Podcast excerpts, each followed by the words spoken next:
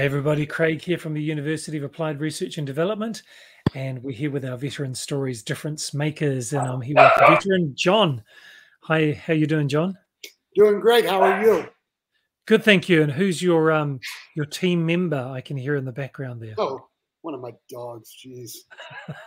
Whole time you and I were talking pre-show, they didn't make a peep, but as soon as we go live, they want to start barking. That's right. They want to be in on the in on the mission. Yeah, right. Thanks so much for being with us here. I'd love for you to share your motivation for getting into the military.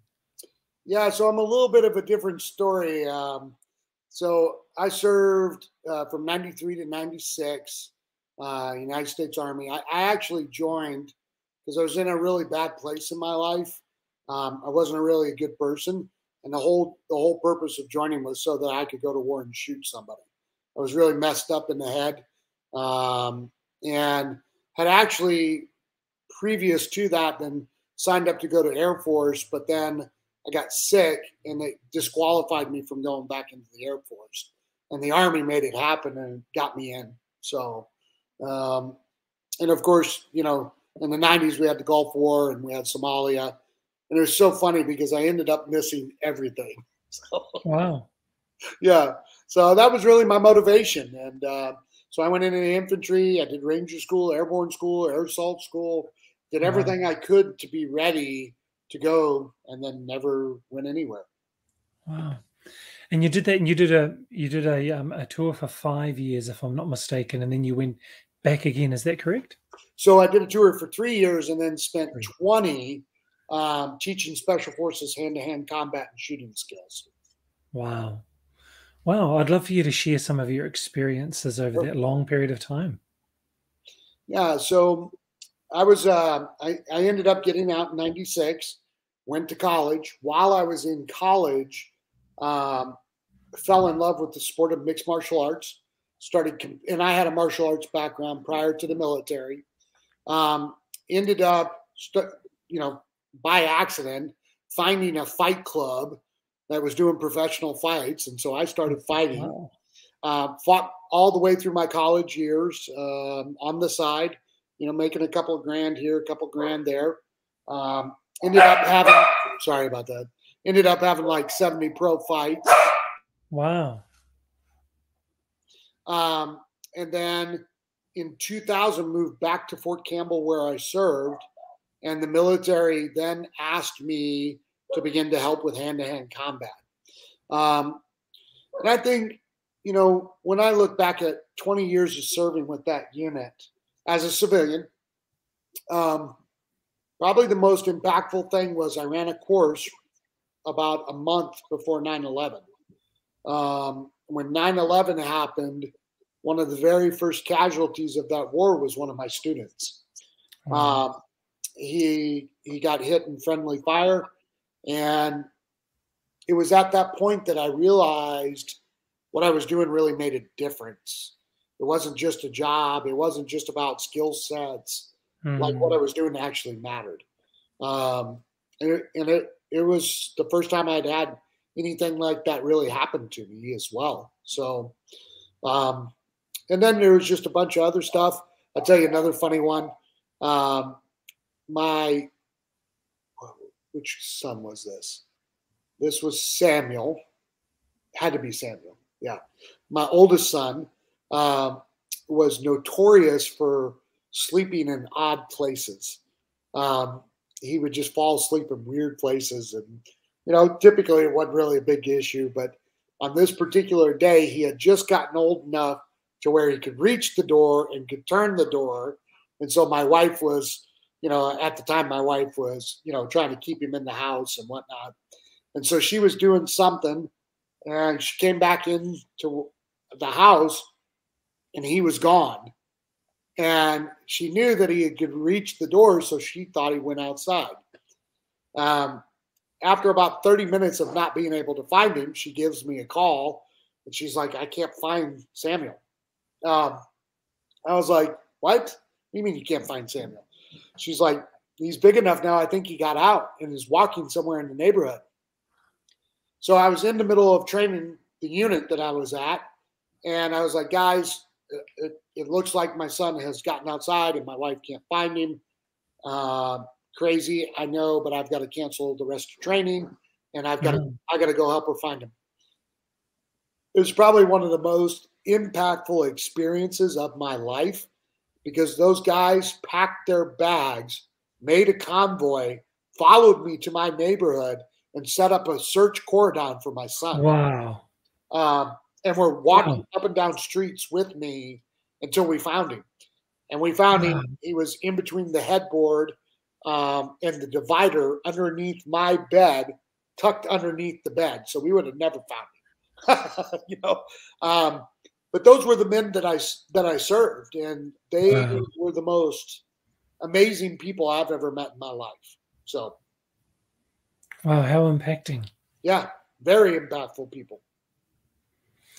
And so that was twenty years you were you were training for the special forces team, and um, so you would not have gone on a deployment with them. You were based in the states. I was training. based in the states, but did two rotations to Afghanistan independently. So, can you say that again? Yeah. So I um, so I was a civilian, so I never deployed, but I did two rotations in Afghanistan, training uh, people in Afghanistan. Okay, so you're in country in Afghanistan, training the people that you train. Okay, what was that like? Uh, that was pretty crazy because uh, I didn't have an escort. I was sleeping on the town. you know, like it was it was pretty crazy trip for sure. Um, you know, and you you really uh, figure out pretty quickly why we were there. So, um, not really a safe place, and you know, a lot of people over there, a lot of people doing a lot of things um, that don't happen in the West. Right. Yeah. Were you in a safe compound or were you out in community? I was in the community. So I was wow. not on the compound. How did you how long were you there each time? A month. Okay, it's long enough for something untoward to happen. Well, yeah. As a matter of fact, when uh, we had a meeting, um, and we had to delay the meeting because the city was in the midst of a protest, uh, a riot. Um, I had another situation when we landed. There was a car bomb that went off, so, I mean, you really quickly got a sense of how dangerous it really is there. So, mm. and you're still even now you're you're um, you're helping veterans. I understand you have a business now which is focused on veterans. Mm-hmm. Why don't you mm-hmm. tell us about what you're doing now? Well, so it's more of my side hustle just because I love it. Uh, it's not really my full time gig, but so there for veterans, there's an entire assortment of benefits that we get that most people don't know about. Um, and when I found out about it, and I found out about all these different like tricks that veterans can use to save money and travel, I was like, why is nobody talking about this? Why is nobody telling people about this? If you'd have told me when I was in that I could go to the Bahamas for a week for for just the cost of taxes, I'd have been there every single year. I'm a veteran, and so I do go every single year because now I know about it, right? And so, you know, I started. I started in 2016 when I realized I was traveling a lot for the military. I was in Afghanistan. I was, you know, doing all these different stuff, which all came out of my pocket. And I was like, surely there has to mm. be a, a, a, a far less expensive way to travel. And that's where Tactical Traveler came from. Wow. And you've got a Facebook group and it's got over 2,000 people in there. Yep. Yep. Yeah. So I, have got, um, I started uh, doing a lot on Facebook. Uh, as you can see there, did you know active duty veterans and their dependents get a complimentary stay in Atlantis? Um, and it's just the cost of taxes. Like there's no timeshare stuff. There's no like you get there and you got to spend X amount of money. It's legitimately you fill out this form, you prove that you serve or are, have served, and then you book. Um, and so I, I, do a lot of that kind of stuff. I have another Facebook group with 20,000 in it uh, that's also travel based, but for not for military. So. Um, I just, I'd like to bring that up. Is it the live and travel? Yeah, live and travel. That's right. Okay. Let's put that up in case people are um, people are interested in doing this and sharing with family and friends who are not military. Yeah. Is this one? Yep, that's the one. Oh, 13. Okay. Man, COVID uh, has hurt me. That's a lot of people. So yeah. you had five years, sorry, three years in the army, and then 20 years working with special operations and training people, mm-hmm. and then mm-hmm. two times in Afghanistan and living, wow, a month each time in the community. There's there's a lot you've done, and um, while you were doing the the training with the special operations people, you set up this this side side hustle at that time. Yep. Yeah, in 2016. Um, it's kind of funny uh, the way things happen.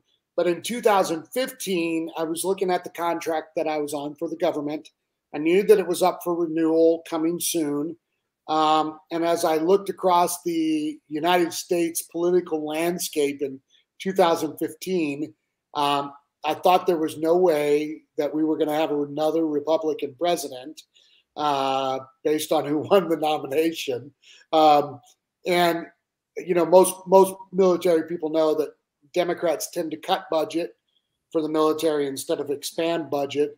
So in 2015, I realized I didn't have an exit strategy after 15 years, mm-hmm. um, and did not think I would be back. So I was like, I better figure out something to make money quickly. And so I asked myself, what do I love to do? I love to travel, uh, and so here we are. you know, so and then you had a Republican president. And then I had a Republican president, and and all the way until COVID, got to keep my contract. It was you know. It's fantastic. Uh, yeah, so it's kind of so, funny how that worked. Have you finished up now doing the training? Yeah. So uh, in 2020, obviously with the global pandemic, mm. um, you know, the federal guidelines were you couldn't be within six feet, and many of the soldiers were home for three to six months, not coming into work. And, and the unit, which I absolutely love, was just like, hey, we we can't continue to pay you guys to stay at home. So yeah, it's pretty tough. Yep. So for you now, is this your absolute focus now as the tactical traveler? No, so it's still just uh, a side hustle because I love travel and you know uh, maybe had COVID not happened, it would have been full time focus. Hmm. But I'm a guy that kind of rolls with the bunches and believe things happen for for a reason and the way they happen. Um, and I ended up getting introduced to the company I'm with now, um, and I do consulting full time now. Okay, consulting in travel or in no uh, sales, business, mindset. Uh, bring a lot of the experience from the military to what I've been doing. So. Hmm. Just just as we as we wrap up, what is something that you would say to someone who's maybe in the military and they're transitioning into civilian life from your mindset perspective? What's important to get to get right or to work on on the mindset as you move back into regular life? Yeah, that's super important question actually. So, you know, the common soldier now getting out of the army has spent anywhere from 3 to 20 years in war Hmm. And they're far more qualified than what the market is paying them for. And so the first thing I would say is don't settle. Um, you guys are worth way more than what most people are paying you. Don't settle. Um, uh, the second thing is, is if you're looking at transitioning, uh, roughly two years out, you need to be looking at an exit strategy that allows you to make real money. Um, you know, and this is not happening for a lot of our men and women who served. Um, so figure it out. What can you do? Maybe it's not the most enjoyable thing to you, but figure out what you can do that can pay you what you're worth because you're more worth more than what most are paying. Mm-hmm. Um, and which is why I love being an entrepreneur and you know creating my own streams of income so I'm not dependent upon somebody else to pay me 20 bucks an hour. Like right you know, you could, you know, I just, for, for most of the men and women that have served for the last 20 years, that's such an insult to me. Uh, they're worth so much more than that. But that's what the market is offering, a lot of them. We we really recognize that in the university. It's why we started. It's why we were founded is to help people who have they're in different professions and industries. They have skill sets they have training they have certifications they have all this experience. They have their current role they're doing and there's all those responsibilities yep. leadership communication planning time management all of those amazing things that is very hard to actually quantify. But through getting some subject matter experts, you can see that they they've already achieved a lot of the learning outcomes yep. that, that are in a degree or in a master's degree. And if we can focus on the academics, they can finish their degree faster, move on to their uh, career progression that they wish to go through, paid more money, more opportunities, things like that. What are some of those skill sets that you've just said you know you're highly trained you're worth far more than someone's actually going to pay you. What are some of those skill sets that veterans need to go wow light bulb i've got that i can use that yeah i would i would really boil that down to three things. Um, the number one thing is that in most businesses they absolutely suck at time management and vision to get the mission accomplished right? Um, military folks understand time management and what it takes to accomplish a mission better than anybody that I know. Okay. Mm. So that's the first one. The second one is the ability to just endure the suck. Um, it doesn't matter what we're doing. Like veterans can just, ah, you know, been through worse. Um, right. And then the third thing that they all do well is they grind. And all of those things lend themselves to being either more of a uh, mid-level manager making 85 grand a year um, or to be a highly skilled sales rep making right. over 100 grand a year um, or, or to be executives where their entire role is managing larger teams all of those things if they doctor their resumes correctly they could do but truthfully anybody that served that has the gumption can sell. And selling's one of the, the top paying professions in the world. So right. I just think there's there's so much more opportunity out there for us than what we've ever been told. I um, was struggling a little bit to identify some of the skill sets and different roles and different branches of the military. And one of our master's students, uh, Bryce, who works with hazard management, um, he's an incredible guy, incredible veteran, and he um, alerted me to the crosswalks or crosswalk website where you can see all of the different branches of the military all the different job descriptions. It has the skills the knowledge the understanding the training and different roles and responsibilities that that are similar to that. That was incredibly helpful. Are there resources that um, uh, active service personnel can look at now that can help them prepare and identify some of those careers and skills? Yeah. So you know at least for the army I don't know about the other branches, but they've started these career skill bridges um, to help place right. them in jobs that can that can actually pay them a living wage. Um, the TAP program. Again, I'm, I'm an Army guy, so I'm, I'm more familiar with the Army programs than some of the other ones. Uh, and then the O2O program. So there are several opportunities out there for veterans or soon to be veterans to where they can really kind of figure out where do they want to go? Mm-hmm. Uh, and the Army has recognized that by and large, our guys are not getting paid what they're worth. How do we fix that? So um, I would assume the other branches are as well. Mm. John, thank you very much for your time. Thank you for your service. I really appreciate what you're doing, and you are a difference maker. I really want to thank you for sharing your business and the mindset.